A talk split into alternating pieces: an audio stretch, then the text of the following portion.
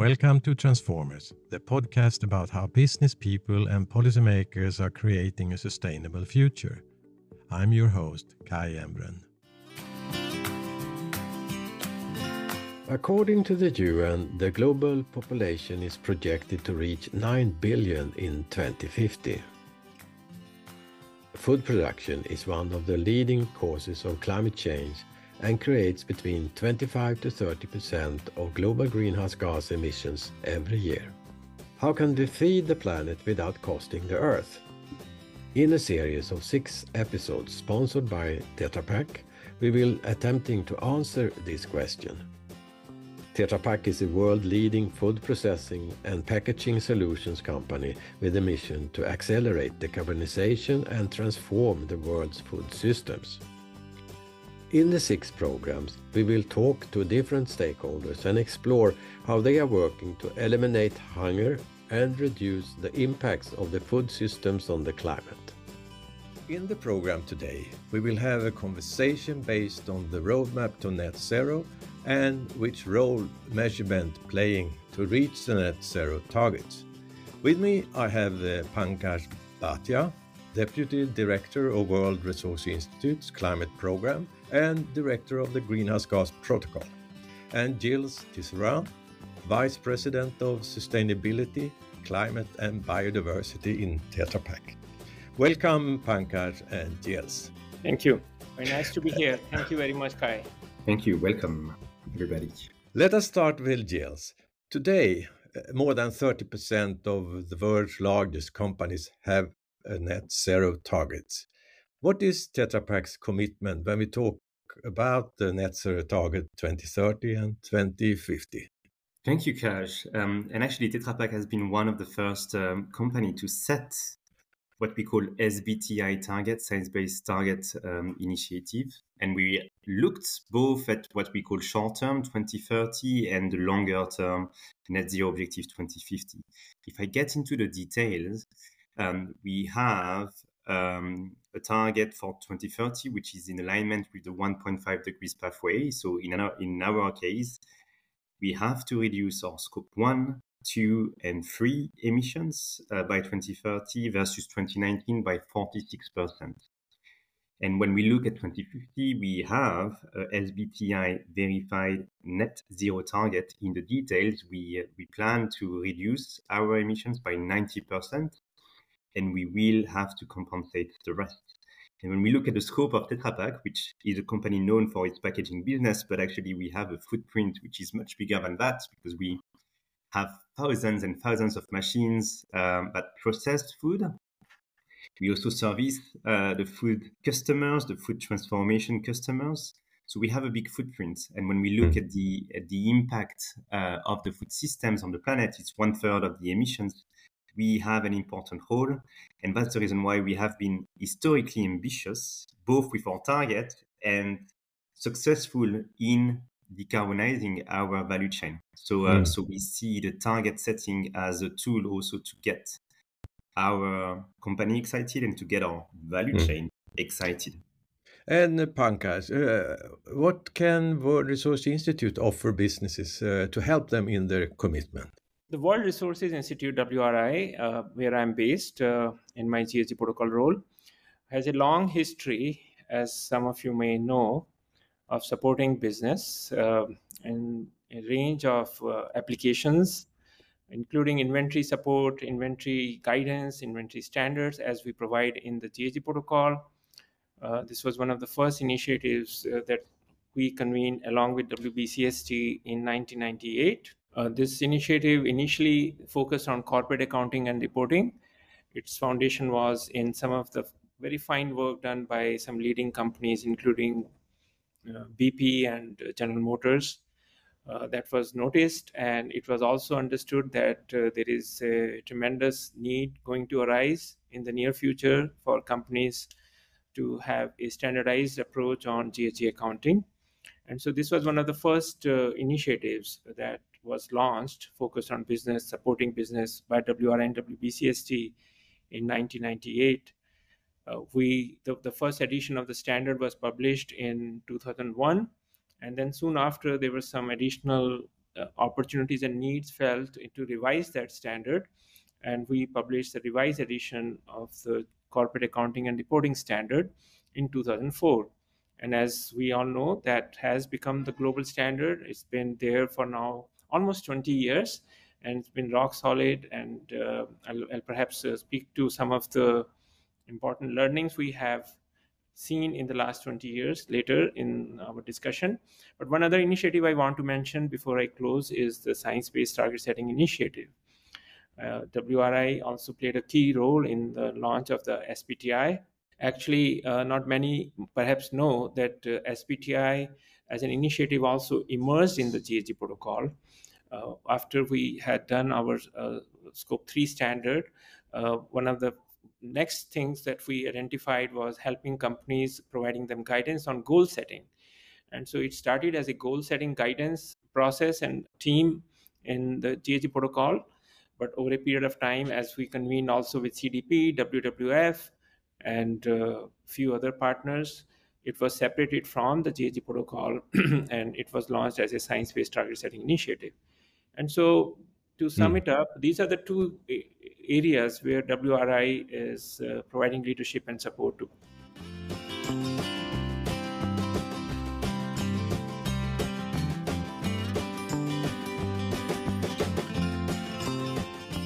Very early, uh, we started uh, engaging and, and engaging around actually the Greenhouse Gas Protocol and working with W R I actually for, for, for years alongside W B C S D.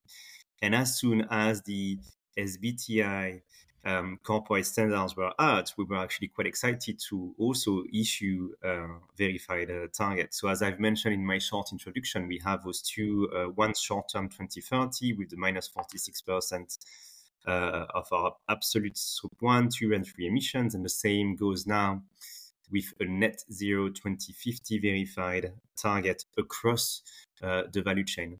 Again, I think W R I brings that science-based approach, which for companies, for the private sector, is very useful, and you get what you measure, uh, and you get what you target, uh, and that's why it's very comfortable, even if it's very challenging to set targets and to achieve positive results. But it's fantastic to have that guidelines for, for, for companies like Tetra Pak. So today we have with us two very good uh, experts on experience. Uh, both are early uh, movers and uh, with both science-based targets and also measurement methods. But uh, uh, let us go into more little bit of detail. So, and and I don't think all our listeners know exactly more what, what is the Greenhouse Gas Protocol and what are the three scopes that we always coming back to and discuss. Pankaj, can you give a little bit of an insight in, in what the Greenhouse Gas Protocol and the three scopes are? Thank you. Yes, so very well. Um, first of all, I remember, Gilles, you mentioned the early history in nineteen ninety-nine, so it definitely brings back some memories. So uh, it's really so good to be back with uh, some of us who have been working in this field for so long. Um, so the Greenhouse Gas Protocol, if if I were to explain to um, common audience, uh, you know, uh, trying to avoid some uh, technical jargon, the Greenhouse Gas Protocol Corporate Accounting Standard is basically a measurement and, and, and reporting standard, or or one might say it provides some rules on how companies should account for their emissions and how should they report, what should they disclose. It was uh, designed with a few objectives, rather multiple objectives, to help companies manage their G H G risks and identify reduction opportunities, not just in what will be traditionally seen as direct emissions, emissions that occur from within the boundary of a factory from a smokestack, but beyond that also, from the products that they purchase and, and, and sell, from their downstream activities, from their upstream activities. So having a very comprehensive view. Second objective is public reporting. Uh, we think that uh, in particularly in the voluntary context, in, in the absence of regulation, public reporting and transparency becomes an important objective. In itself, it becomes an accountability mechanism. And it also, disclosure begins to move companies, help them, incentivize them towards making improvements also. The third objective was to support participation in, in trading programs and, and regulatory programs. Now, with all these objectives, uh, there was a built-in structural flexibility in the G H G protocol. It was structured into three scopes. Uh, scope one, which is a terminology used for direct emissions, emissions that are controlled by companies, sources that they control and own. Those are scope one emissions. Scope two emissions are emissions from the use of purchased electricity, purchased energy. Uh, production of energy occurs elsewhere, uh, but companies that are using it, they also have a responsibility in making sure, either by replacing the type of uh, fuel being used for production of electricity or reducing the use of electricity. So scope two, two was coined to capture emissions from use of energy. And then scope three is where we have the biggest number of categories, fifteen categories overall. And scope three was designed to enable companies to identify their risks and opportunities across their value chain, across upstream sources and downstream sources. And overall, the system has been designed in such a way that different types of applications can be built upon it. So for example, a trading program might only use scope one part of inventories to avoid double counting, but uh, Science-Based Target Setting Initiative is using scope one and scope two as well as part of scope three, almost fifty percent of scope three, for companies to set their net zero goals. We have recently seen some newer applications where, which is called bookkeeping applications. So they are kind of representing G H G accounting into financial accounting, and they want to avoid double counting. So they may use scope one, scope two, and only the upstream categories of scope three. So this is a kind of a flexibility built into the G H G protocol to enable different applications, but at the same time, ensure that the, the public reporting is done for all three scopes. That is the fundamental foundation, that public reporting is done for all three scopes, but these additional applications can slice and dice the inventory for specific objectives.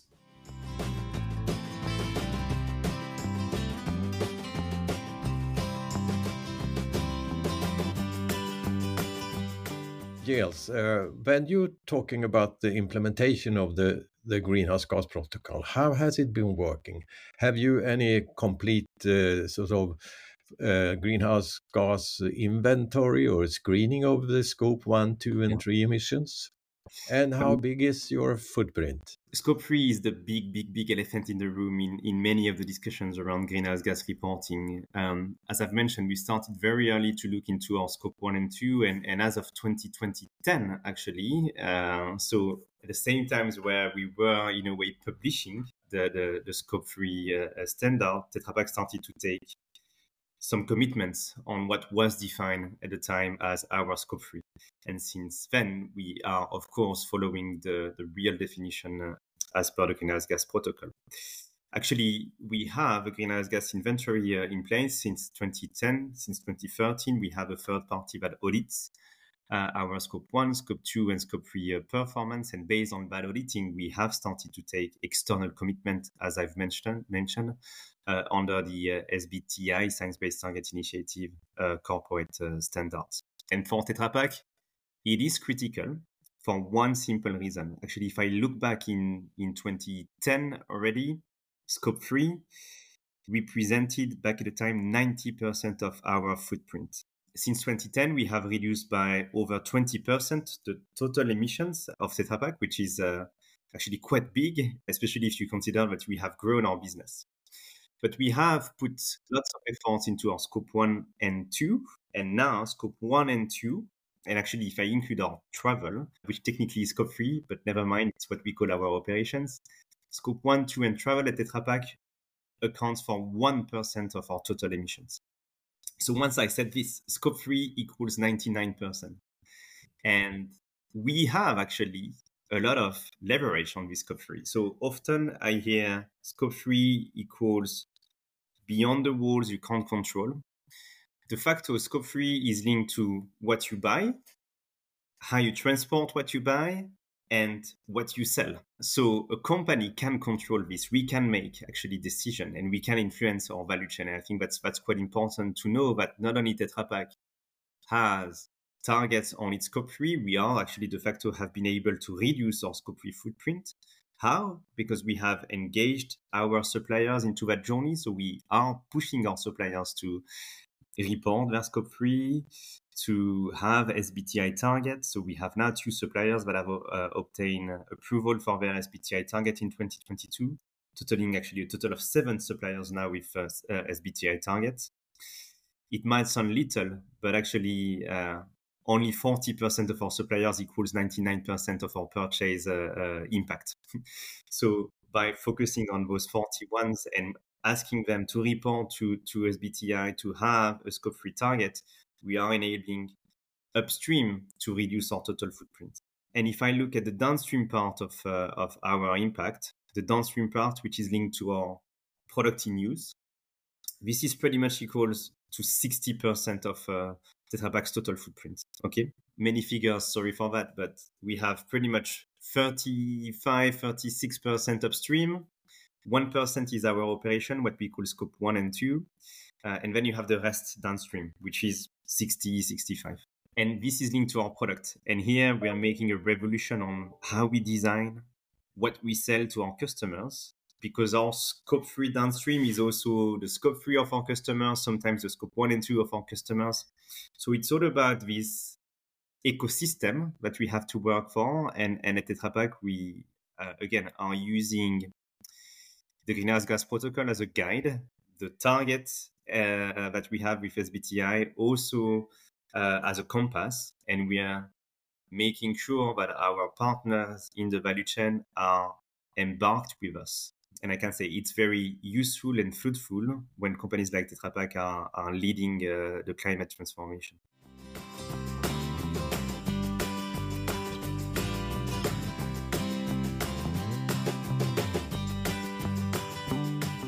I, I do understand that uh, this question about Scope three is a crucial issue when you talk about your external work and when we talk about the suppliers and maybe also relationship to procurement and, and also the stakeholders' engagement.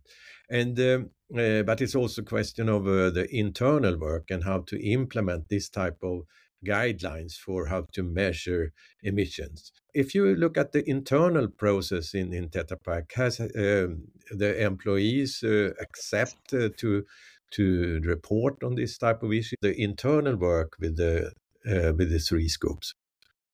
Yeah, I, I think step one has been and is still about getting our people excited and committed behind what has become a purpose for Tetra Pak, right? So our, our motto is protect what's good. If we don't protect the planet, then we will have failed.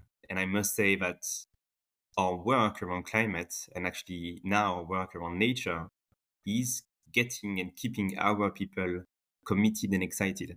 So purpose is important. Uh, so uh, because indeed the work of reporting might be seen as cumbersome. We have been working on reporting now for twenty years. At the beginning, we developed our own tool, and now for more, more than fifteen years, actually, we have been using third-party uh, tool to help us to report not only about our Scope one uh, and Scope two uh, data, so energy, electricity use, but also report about the Scope three impact, which is about getting our data from our suppliers and getting the data linked to the product we sell. Again, once we've said that, it means that procurement has to be involved in that journey because we need to ensure that our suppliers do provide the right information, and we need to get the uh, product business unit, solution business unit. In our case, it's about packaging, it's about processing business, it's about services. We need to make sure that we also have the data uh, from a product point of view. So getting people excited, purpose, getting the right tool is important. Getting the value chain, especially the upstream part, excited, it's important. And because we were lacking of actually the proper data set, we also had to get our suppliers into that journey around the purpose. And three years ago, two and a half years ago, actually, we've launched an initiative called Join Us in Protecting the Planet, where we are gathering our top suppliers, the forty that I've mentioned, which represent ninety-nine percent of the suppliers' impact. And that's where we are designing objectives together. It's it's a sharing platform like W B C S D can be, by the way, but at our scope of Tetra Pak. And that's where we said, okay, let's get everybody on board with S B T I, Science-Based Target Initiative, Verified Target. Uh, let's get the reporting in place. And since we've started that program, we've seen an increase in the quality of the reporting. We've seen an increase in the ambition from all our suppliers, which makes it that we are now way more confident on our ability to reduce our footprint across the value chain. Uh, at the end of the day, companies are built with humans, so we need to get this change management in place. Again, purpose and tool, very important. Pankaj, uh, how do you see uh, Tetra Pak's work in, in this field? And if you reflect on other businesses who are involved in W R I's work, uh, um, do you recognize uh, the progress in the work they do?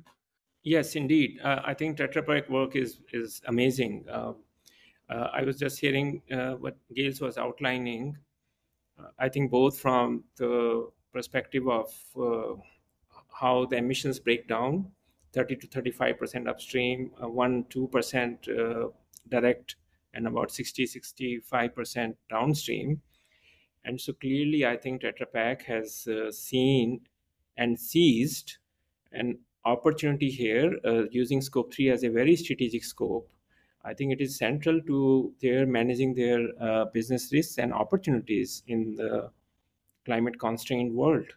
And so I think uh, in that sense, uh, their work is very impressive, very thoughtful, and is definitely going to result in long-term impacts, not just in terms of achieving the S B T I goals, but also achieving the kind of business growth that will be successful in the coming decades.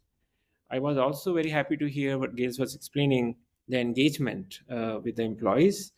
Um, that is sometimes the initially, at least, uh, a tough part. Um, I think uh, there are many departments, uh, uh, representatives who need to be engaged internally, uh, uh, the procurement, energy, manufacturing, marketing, research, development, product design, logistics, accounting, almost everybody, I think, as it becomes relevant here.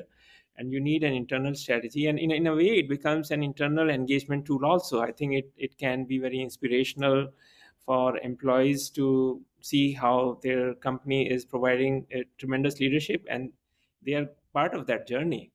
I've seen recently uh, one other additional new trend where uh, as since the adoption of G H G protocol and, and, and the requirements that are emerging in regulatory programs, S E C was the first one. It is still in a draft rule-making phase.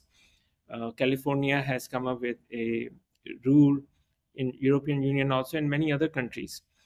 And so what I am seeing is also an interest from uh, within companies, the financial accountants. And uh, I think uh, that's where that it, it's a good development, because if G H G accounting can find its way into financial accounting, financial statements. Uh, that's, a, that's a very effective way of making the G H G accounts even more central to the, the financial management within the company. The, fortunately, the G H G protocol inventory framework enables that uh, very effectively. Uh, as, it, as I was saying earlier, it is designed and structured into these modules. Scope one, Scope two, and Scope three. Scope three also upstream and downstream. All the categories are separated. And as much as I understand, for representing them in the financial accounting, you need to avoid double counting. And you need to make sure that you are using primary data. And the G H G inventory structure enables that. Uh, you can just use Scope one, Scope two, and selected categories of Scope three for the G H G balancing or G H G bookkeeping uh, purposes. At the same time, it is very important to also keep an eye on the full Scope three management, because many risks and opportunities are beyond what you might be able to represent in your conventional G H G protocol balance sheet. Mm. Uh, you were also asking me mm. how we are seeing um, other companies uh, and, and their progress. Um, I think there has been a tremendous progress in that respect also. We observe that from the thousands of companies that are reporting to reporting platforms such as C D P, and also participating in S B T I with Scope three emission reporting. We know that more than eleven hundred companies have now approved S B T I targets, and, and they have submitted a full Scope three inventory. What we are seeing is that since uh, two thousand three, uh, the, there has been a consistent increase in companies reporting Scope three. So there's been between two thousand three and now, Uh, nine times increase in the reporting of Scope three.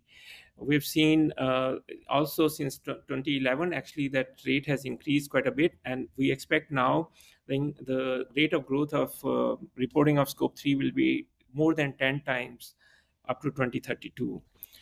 And so overall, it's a very impressive growth. And uh, we are also looking into providing additional guidance and support through the updates process that is being planned to enable and facilitate uh, the implementation of Scope three more widely beyond developed countries, but also going into countries like China, India, Indonesia.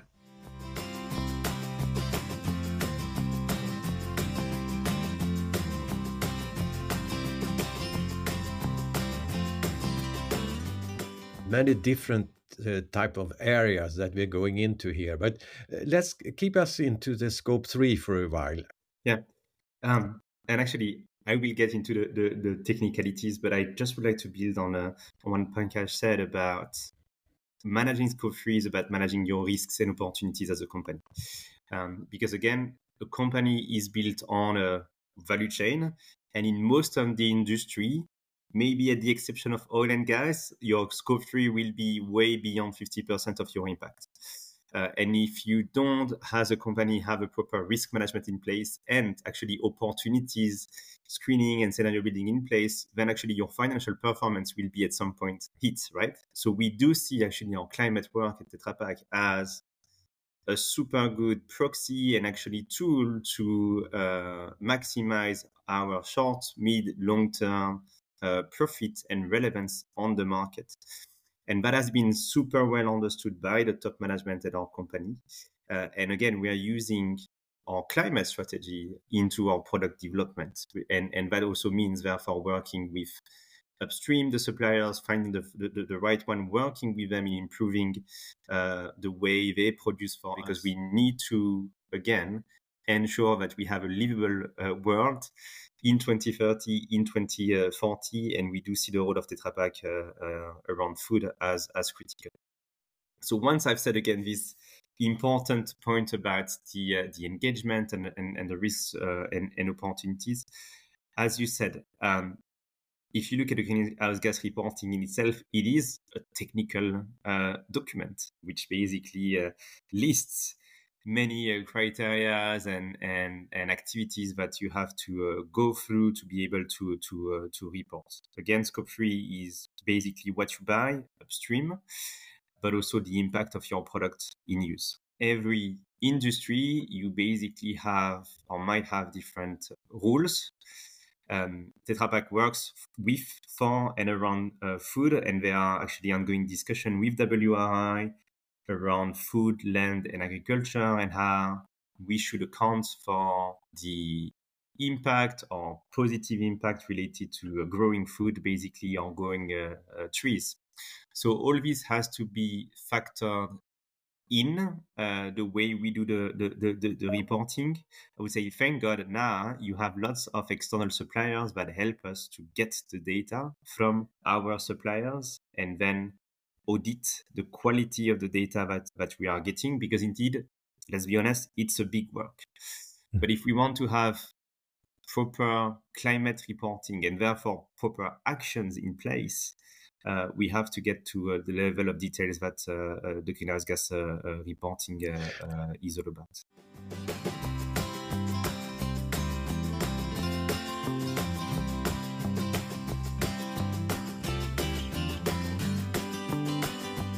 Yes. Can, can you give some example of how you work with the suppliers? Well, so again, Tetra Pak has, let's say, mostly four main type of suppliers. When I look at our packaging business, it's uh, paperboard we buy, it's the aluminum that we can buy, it's the polymers, so the plastic that we can buy. And if I look at my equipment processing business, it's mostly stainless steel. So each of uh, those four areas have their own uh, challenge.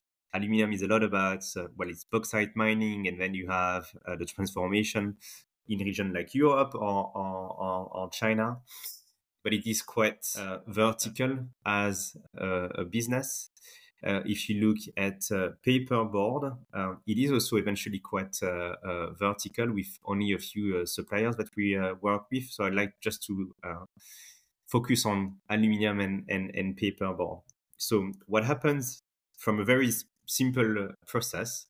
Every year, once a year, but actually we will certainly accelerate the frequency of that, we are asking our suppliers to report on our own reporting platform, which we call the SOFI, which is about uh, well sustainability uh, and financing uh, uh, reporting. So our suppliers go on the platform and report data which is, which is linked to what we buy. So every suppliers know how much they have sold of a certain type of product to us. Let's say we're getting a supplier A in China of aluminium that uh, uh, sells with us, uh, that sells to us X tons of aluminium. It goes on the par- platform, reports the sales they make in quantity. Then we have an emission factors, which is based on the way they produce, the type of energy uh, they use. So that's also something that they report. Same thing would happen with the paper. So we have paper suppliers based in Sweden, as an example. They would report the quantity of the product they sell, emission factors related to uh, their production. And what happens is then my team, with uh, the support of another team, will actually uh, vet the quality uh, uh, of the data. And that's what happens on the upstream piece with our suppliers. It's very useful, actually, because we can also see the progress on a yearly basis, right? And that's what we have. Also, that's the reason why we have decided to launch, as I've mentioned, the Join Us in Protecting the Planet Suppliers Initiative, because yes, we saw progress, pretty much minus fifteen percent in the last f- uh, three years of the, the, the emissions we are getting from the supply, but we need to accelerate. When you listen to, to Gilles in this and how they work with uh, Scope three and also the, the suppliers, how do you see the, the, the work with uh, Scope three and uh, what can we learn from Tetra Pak in this field?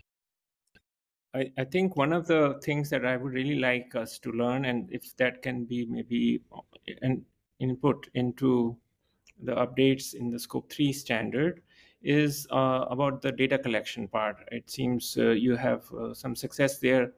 Um, you, and how do you ensure uh, over a period of time increasing quality and accuracy in data? Are you seeing some progress in getting more primary data collection? Uh, that I think is a very important next stage of the Scope three uh, improvements, and that could be an important guidance for companies similar to you in the same sector, or even broadly speaking. I think we also want to understand uh, with respect to the various uh, Scope three categories, is there a need for better matrices or key performance indicators that can be associated with different categories to uh, reflect on the unique progress that a company is making, particularly if, suppose, secondary data is used. We, one of the critiques of uh, Scope three reporting has been, in many cases, companies uh, end up using secondary data, and if they make progress, uh, other companies also get the benefit of that progress who are using the secondary data, and and so there is some dilution of the capturing of the real progress that a company is making. Thirdly, I think we also are facing now this need and opportunity of uh, accounting for reductions within Scope three.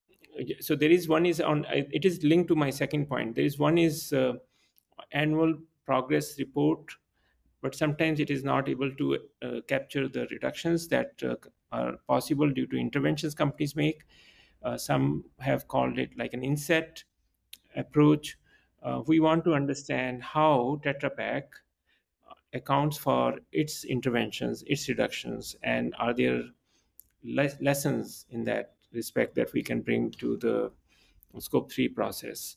Yeah, so I will mention these three points. Okay, any comments, uh, Gilles?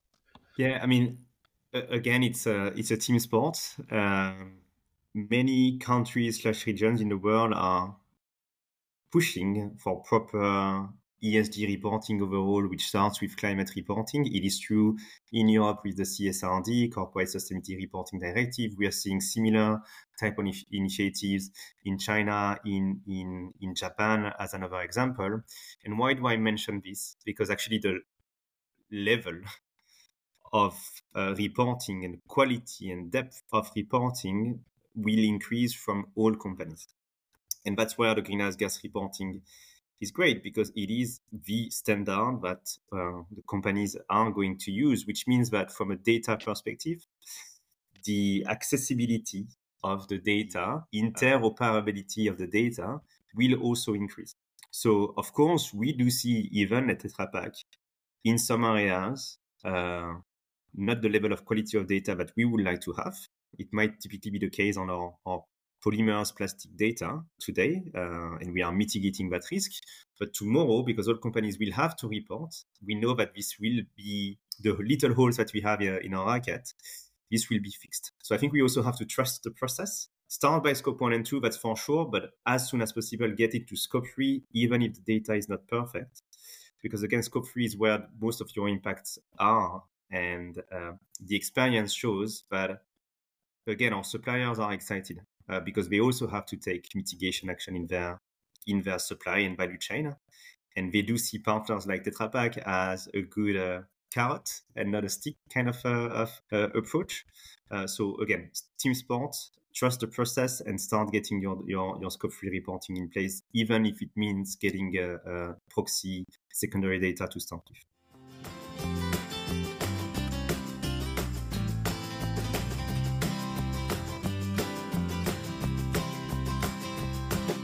Well, uh, Pankaj, is it any updates or reviews of the guidelines for Scope three on the way? Yes, yes, it is. And uh, we are now in the final stages of summarizing the feedback we have received, hundreds of comments and proposals we have received uh, under the G S P protocol feedback process on Scope three, also on Scope one and two, but um, we have released the Scope two summaries and we are finalizing the Scope three summary. We'll be releasing it. Uh, there have been some highlights in, in, in the feedback we received. I think that generally speaking, the Scope three framework has been found to be robust, and uh, we didn't find any new categories that we were missing. fifteen categories were proven to be complete, so no major categories missing. Uh, the feedback has been to provide even more ring fencing, depending on different sectors, what categories could be most material or relevant, or also subcategories within categories, and to map them to, again, sectors, subsectors, so that the guidance can go deeper into giving specific instructions or rules on different sectors, subsectors, what categories and subcategories could be important for them. The, the feedback has also been to make, similar to this one, stricter, tighter requirements. Not all want to make Scope three mandatory, uh, but large numbers of respondents have said that the trend is in that direction. Recently, I S S B has also make, made Scope three mandatory in their standard. California has. Many companies, they are working to allocate more money towards decarbonization, uh, and they would like to do that in the Scope three, uh, fifteen categories. And so there is an interest in introducing market-based instruments to enable and incentivize that. Uh, and I spoke about uh, primary data already. Uh, there is also feedback on interoperability. Giles mentioned about that, interoperability between many standards, frameworks, and programs and databases. So it will enable uh, more accurate, faster, efficient implementation, improved calculation methods, improved and stronger performance matrices. I think also very strong interest in the category fifteen, financed emissions, and to further improve it, and subcategories in the category of finance emissions has been a special feedback. So uh, great. Uh, and uh, Gilles, when you, you see the work uh, W R I is doing, and, and how do you see their role to assist corporations such as Tetra Pak in, in the path to net zero?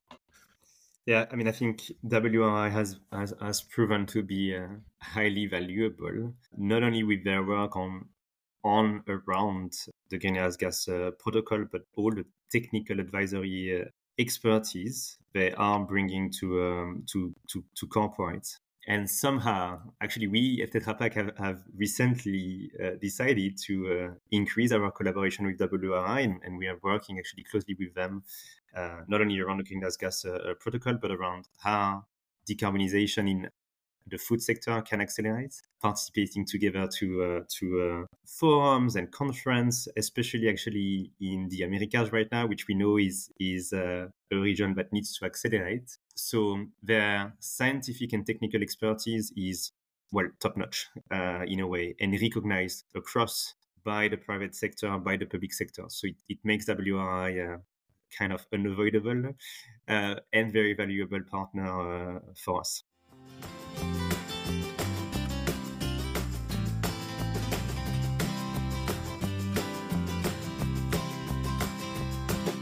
If we go to the final questions around a uh, little bit of looking uh, to the time to come and uh, to the short-term and long-term challenges uh, on the roadmap to twenty thirty and twenty fifty. Measurement is a, a, a helping tool to reach target and, and to, to understand how you succeed in, in the work. Uh, And we have touched by a little bit of uh, role of uh, data, digitalization, but we also have questions around design, innovation, procurement, supply chain, and networking models.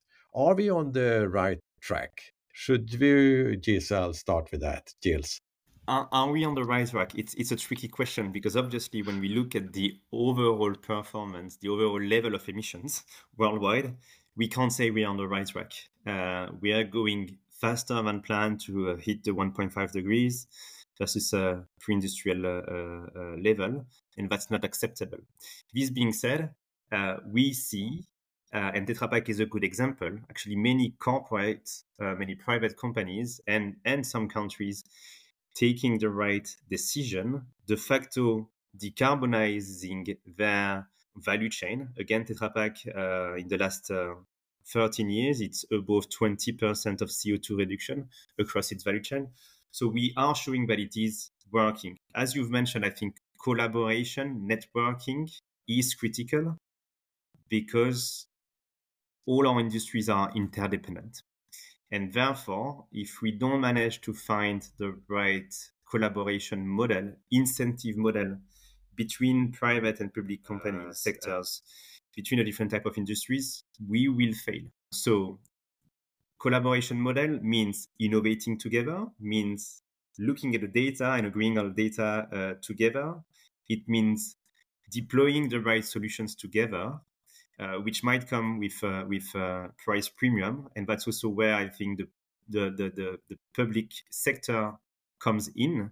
If you look at again key regulations in Europe, China, U S, um, in Europe you have again, as I've mentioned, C S R D, but the the other phase of of C S R D is taxonomy, uh, which eventually will result into subsidizing what the E U believes is uh, sustainable as a business. In China, you have uh, C P C N, Chinese peak, uh, sorry, carbon peak, carbon neutral, where the Chinese government is also heavily subsidizing sustainable business. And in the U S, you have the I R A, the Inflation Reduction Act.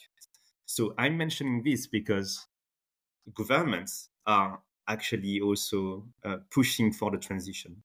And companies like Tetra Pak, together with uh, um, advisors like W R I, we need to get ourselves into that large ecosystem, private companies alongside governments, definitely.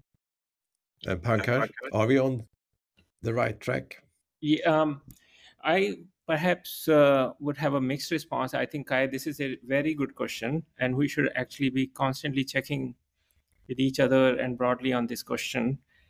I, I think I may have seen a report just recently that the way the fossil fuel emissions growth is happening, we are not on right track.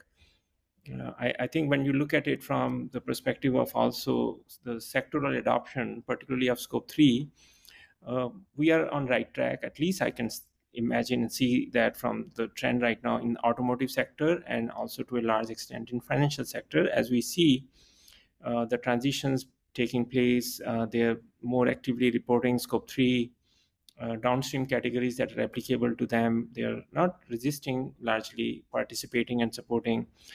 But I'm not seeing that kind of a participation engagement from the oil and gas sector. And Scope three downstream category, um, if we were to analyze sectorally, uh, it, uh, the oil and gas sector category is one of the easiest ones to calculate. Normally, the pushback on Scope three for, for most sectors is, or the concern is that, you know, like a retail sector, Walmart, it's uh, very complex, very difficult for them to quantify their Scope three footprint. Uh, there's so many thousands of products, uh, thousands of suppliers. Uh, but in the case of oil and gas sector, it, the fossil fuel products are a handful of them. Their emission factors are well known. Uh, their um, consumption patterns and models can be established very easily. They may already have that. But why are they not embracing it? Why are they not quantifying it? This is this represents the biggest uh, source of emissions for them and as a whole uh, for the world.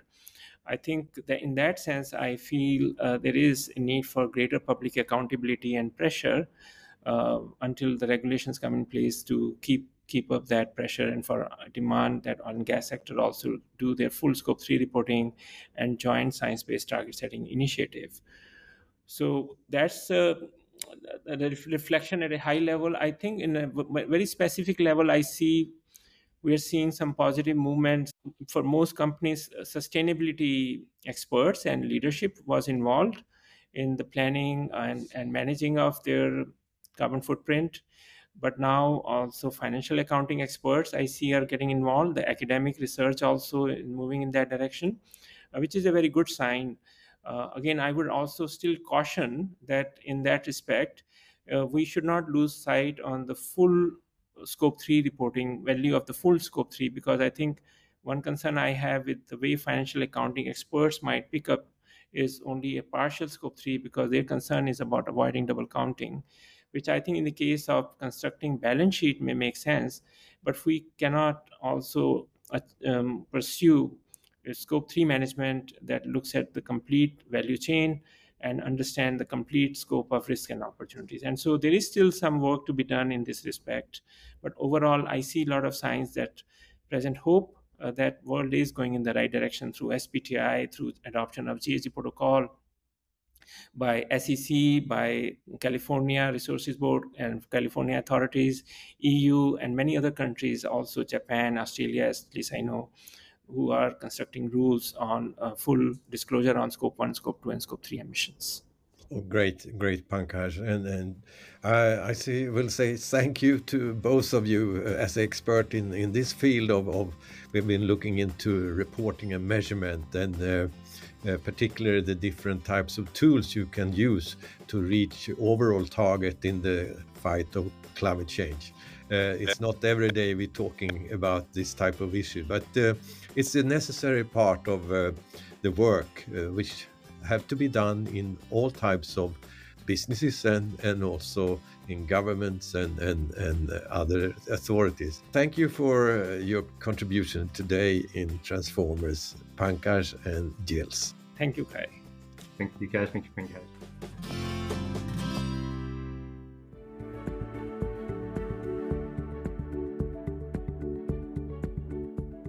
I'm Kaj Embren. Follow me on Twitter and LinkedIn, where I will be announcing the future guests to this podcast. And you can expect about two programs a month. And each guest has a unique story of making business and society sustainable. So find out more. Visit my homepage, kaj embren dot org. Thank you for listening.